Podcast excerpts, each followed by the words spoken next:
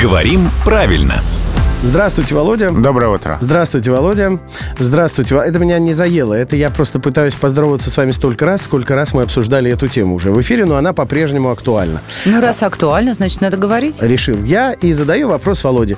Володя, вот есть запасной вариант и запасный выход.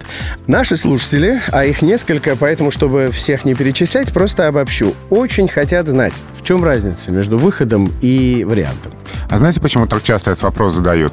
Надпись в общественном В транспорте, да, едешь на работу, увидел, спросил. Все дело в том, что запасный э, старый вариант, который уже из языка почти ушел, и остается по традиции только в некоторых сочетаниях. Их очень мало. Запасный выход, запасный путь, ну, запасный полк еще. Ну, то есть просто потому, что оно так уже устоялось. Да, во всех других сочетаниях мы употребляем вариант запасной, а, и запасный, в общем-то, остался как такой рудимент в этих Ну, сочетаниях. в таком случае можно же сказать не только запасный путь, но и запасной. Конечно, так тоже можно. Можно, ведь это Да, не ошибка. да. Э, Так сказал сам главный редактор «Грамотру» Владимир Пахомов, который приходит сюда каждое буднее утро в 7.50, 8.50 и в 9.50.